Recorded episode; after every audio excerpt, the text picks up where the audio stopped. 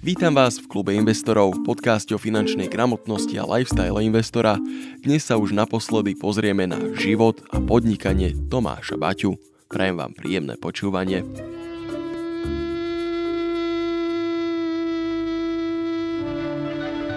A to už je tady první světová válka.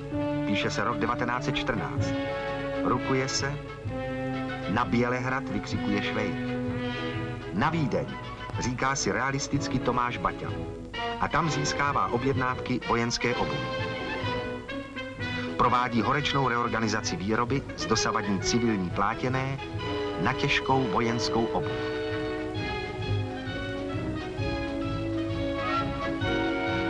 Podnik roste, staví se nové budovy. V době vrcholné válečné konjunktury vyrábí Baťa 10 000 párů obuvi denně. Kapacitou výroby a počtem zaměstnanců se Baťovi závody stávají největším podnikem obuvnického průmyslu rozkládajícího se Rakousko-Uherska. Pre doplnenie obrazu. Dokument, ktorý ste počuli, je z roku 1966. Na infografike, ktorá sprevádzala tento úryvok, stojí z krve a utrpení prvé svietové imperialistické války roslo bohatství fabrikantů. O Baťovom majetku, ktorý získal počas vojny, sa rozprávajú rôzne povesti. Pravda je však taká, že mal k pádu prekliate blízko. Základnou vadou a zároveň aj nevyhnutnosťou propagandy je povedať A, ktoré je založené na pravde, ale nepovedať B. Áno, Tomáš Baťa za vojny rástol a dodával topánky pre štátnu vojnovú mašinériu, a to v masívnych množstvách. To nevyslovené B je, že ten štát, pre ktorý vyrábal a ktorý často kupoval na dlh, sa rozpadal. A ako všetci vieme, v roku 1918 zanikol. Možno zabúdame, na kontext, v akom sa nachádza človek v štáte, ktorý je v totálnom rozklade. Základné služby štátneho aparátu sú v jeden deň chabé, druhý deň takmer neexistujúce a do konca týždňa je na ich mieste len prázdna škrupina v podobe budovy alebo nejakého úradníka. Tí však už slúžia len ako spomienka. Úplatky a korupcia v podstate nahradili ekonomiku aj chýbajúci štát. Dostať sa k jedlu bol boj, dostať sa k materiálu bolo takmer nemožné. Vojnová výroba úplne vyčerpala baťové závody. Stroje boli opotrebované, sklady poloprázdne a banky hladné. Nový štát potreboval peniaze, takže dane boli taktiež vysoké. Jediné aktívum, ktoré Baťa v tom čase mal, boli jeho ľudia. Zamestnanci, ktorých vďaka nemu vyreklamovali z vojny. Svojim kritikom odkázal toto. Bohatství nemám. Mám jen boty pro své zákazníky. Je to takový majetek ako dalekohled pro hviezdáře nebo housle pro muzikanta. Kdybych toho neměl, nemohol bych dáti svým delníkom práci a zákazníkom boty. Byl bych na svete tolik pláten ako hudobník bez nástroje. Chvíľu to trvalo, kým sa pomery v novom štáte utriasli. Stabilizáciu potrebovala aj československá koruna – tá najprv prešla veľkou infláciou, teda znehodnotením, a potom sa na rozdiel od okolitých štátov a okolitých mien začala drasticky posilňovať. Nebolo to však vplyvom zdravého hospodárskeho rastu. Bolo to politické rozhodnutie, ktoré sa neskôr ukázalo ako veľmi chybné. Silná koruna totiž spôsobila, že export v už tak ťažkých povojnových podmienkach utrpel ďalšiu ranu. Nikto si totiž nemohol za drahé koruny kupovať baťovú obu. Situáciu opísal takto. Naše mnena stoupla v zahraničí v posledních týdnech dvojnásob, což nikto neočekával.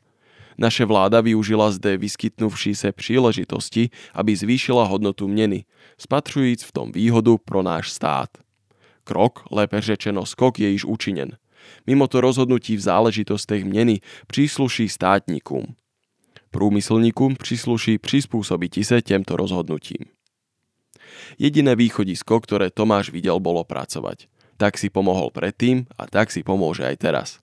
Sám raz vyhlásil, že radšej bude pracovať zadarmo, ako by nemal pracovať vôbec. Baťa stál na raz cestí.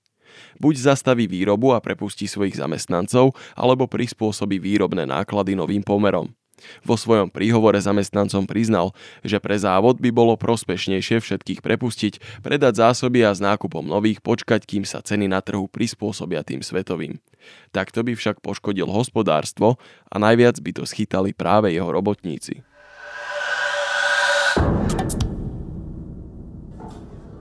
Platy se snižují o 40% a ceny výrobků v továrních obchodech klesají na polovinu.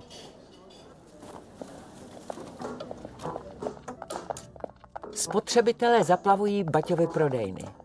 Konkurence je zničená. Boli to drastické rozhodnutia, ale z dlhodobého hľadiska sa ukázali ako efektívne. Tým, že znížil cenu, sa mu podarilo vypredať sklady a uvoľniť kapitál. Ten mohol v zápätí preinvestovať do technológií, ľudí aj nezaplatených úverov.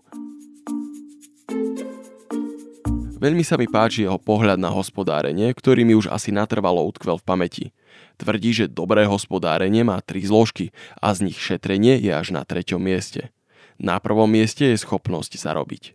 Na druhom je správne prerozdelenie zdrojov a až na treťom je spomínané šetrenie.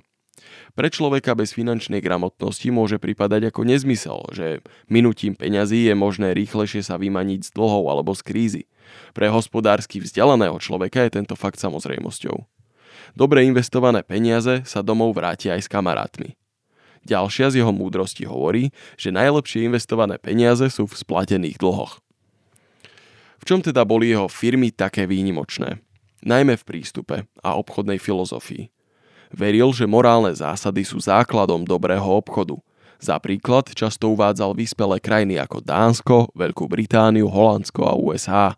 Tvrdil, že práve v týchto štátoch je obchodnícka morálka najvyššia a tam, kde sa na seba ľudia môžu spoľahnúť, existuje dôvera. A tam, kde je dôvera, sa ľudia neboja míňať peniaze a podnikať. V krajinách, kde obchodník verí, že obchod slúži iba jemu, vládne chudoba. Morálne hodnoty považoval za základ pri všetkých aspektoch života a podnikania. Keď videl na svojich topánkach zle odvedenú prácu, tak sa nepýtal, kde sa stala chyba vo výrobnom procese, ale kde sa stala chyba v charaktere človeka, ktorý takúto prácu vykonal a posunul ju ďalej. Človek s krivým charakterom nemôže robiť rovnú prácu. Když rozhrnovač rozhrne špatne risku, nemôže druhý podešev řádne prišiti. Gumovač nemôže ich řádne nagumovati. Zahrnovač nemôže ich řádne zahrnouti. Takovou práci prekážime jeden druhému. Práve teraz sa ku mne dostal jeden takýto príklad zo života. Kamarátka musela podstúpiť ľahký zákrok v nemocnici, dostala zo pár stehov. Zhruba po týždni pri kontrole zistili, že to má celé nakrivo a je potrebné zákrok vykonať znova. Doktori si teraz od nás fakt nezaslúžia, aby sme tu na nich kydali. Ale práve práve počas krízovej situácie, akú teraz zažívame, je extrémne dôležité, aby si v nemocnici navzájom nezavadzali. Jeden doktor si možno ušetril 5 minút času, no zároveň zamestnal ďalšieho na hodinu. Aká môže byť potom efektivita tohto systému? Lekcie, ktoré sa môžeme od Baťu naučiť, nie sú len o peniazoch. Sú to lekcie do života. Morálny a etický prístup ku všetkému, čo robíme, jednoducho prinesie lepšie výsledky. V roce 1927 přizpůsobuje pásovou výrobu aut potřebám své továrny. Jako první na světě zavádí pásovou výrobu bot.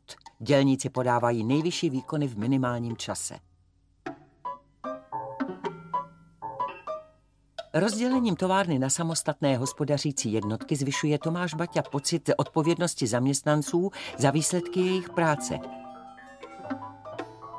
Každá dílna má samostatné účetnictví, nakupuje u dílny předcházející a prodává dílně následující. Zaměstnanci se podílejí na zisku. Tým, že dielne rozdelil na samostatné účtovné jednotky, motivoval zamestnancov k lepším výkonom. V týme, ktorý bol zložený z maximálne desiatok ľudí, mohol človek vidieť dopady svojej snahy na výkon celku. Účasť na zisku závodu v tom čase už existovala – Využívali to najmä v Amerike, kde to ale práve fungovalo tak, že zamestnanci mali podiel z celej firmy. Tí mali často tisíce zamestnancov a preto extra snaha jedného človeka sa v tom množstve stratila. Okrem toho sa zamestnanec musel spoliehať na úprimnosť svojho zamestnávateľa a jeho účtovníka. U Baťu si každý zamestnanec mohol svoju výplatu na základe hospodárskych výsledkov vypočítať sám. Baťa hovorieval, že je ťažšie naučiť ľudí samostatne myslieť, než ich naučiť poslúchať. Baťa viedol svojich zamestnancov k samostatnosti, jak v práci, tak vo vlastnom hospodárení. Školy, ktoré v Zlíne zakladal, venovali veľkú pozornosť tomu, aby sa študenti naučili správne počítať a starať sa o svoje financie. Zo svojich zamestnancov chcel mať bohatých kapitalistov. Len finančne nezávislý človek je slobodný človek a ten dokáže pracovať aj duchom a nie len rukami. Spolupracovníkom, ako ich rád nazýval, založil účty v závodnej banke, ktorá im garantovala 10-percentný rast. To znamená, že z každého jedného z nich urobil v podstate investora, či chcel alebo nechcel. Finančne zodpovedných ľudí jednoducho považoval za lepších pracovníkov ako ľudí, ktorí žijú od výplaty do výplaty, aby sa po jej obdržaní okamžite vyhádzali. Baťa a s ním aj Zlin naďalej rástli. Angažoval sa nielen v Československu, ale aj v zahraničí. Paradoxne, jeho najväčšiu expanziu spôsobila veľká hospodárska kríza na konci 20. rokov. Krize v roce 1929 měla za následek zřízení celních bariér. Odbyt obuvy je zablokován. Tomáš Baťa se vydává do Švýcarska a zakládá zde mezinárodní holdingovou společnost. Když nemůže vyvážet obuv, bude vyvážet továrny. Je zahájena stavba hned několika filiálek ve Švýcarsku, v Nizozemsku, v Jugoslávii a ve Francii.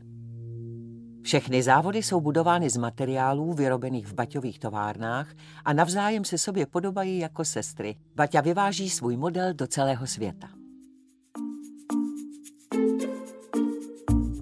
Povedzme si ešte, v čom všetkom sa Baťa angažoval – Napríklad prvý film, ktorý sa zo Zlína dochoval, si objednala firma Baťa od Pražskej filmovej spoločnosti. Natáčali tu prvomájový pochod, ktorý organizovalo priamo vedenie podniku a nie proletariat, ako to bývalo inde. Komunisti ho za to obviňovali, že to robí preto, aby zablokoval ich prvý máj. Neskôr si založil vlastné filmové štúdia. Natáčali v nich najmä reklamy, ale našli sa aj nejaké filmy a vzdelávacie materiály pre pracovníkov. Firma Baťa vlastnila aj tehelne, pílu, cementáreň, závody na spracovanie koží, chemické laboratória či fabriku na pneumatiky. 9 rokov bol dokonca starostom z Lína.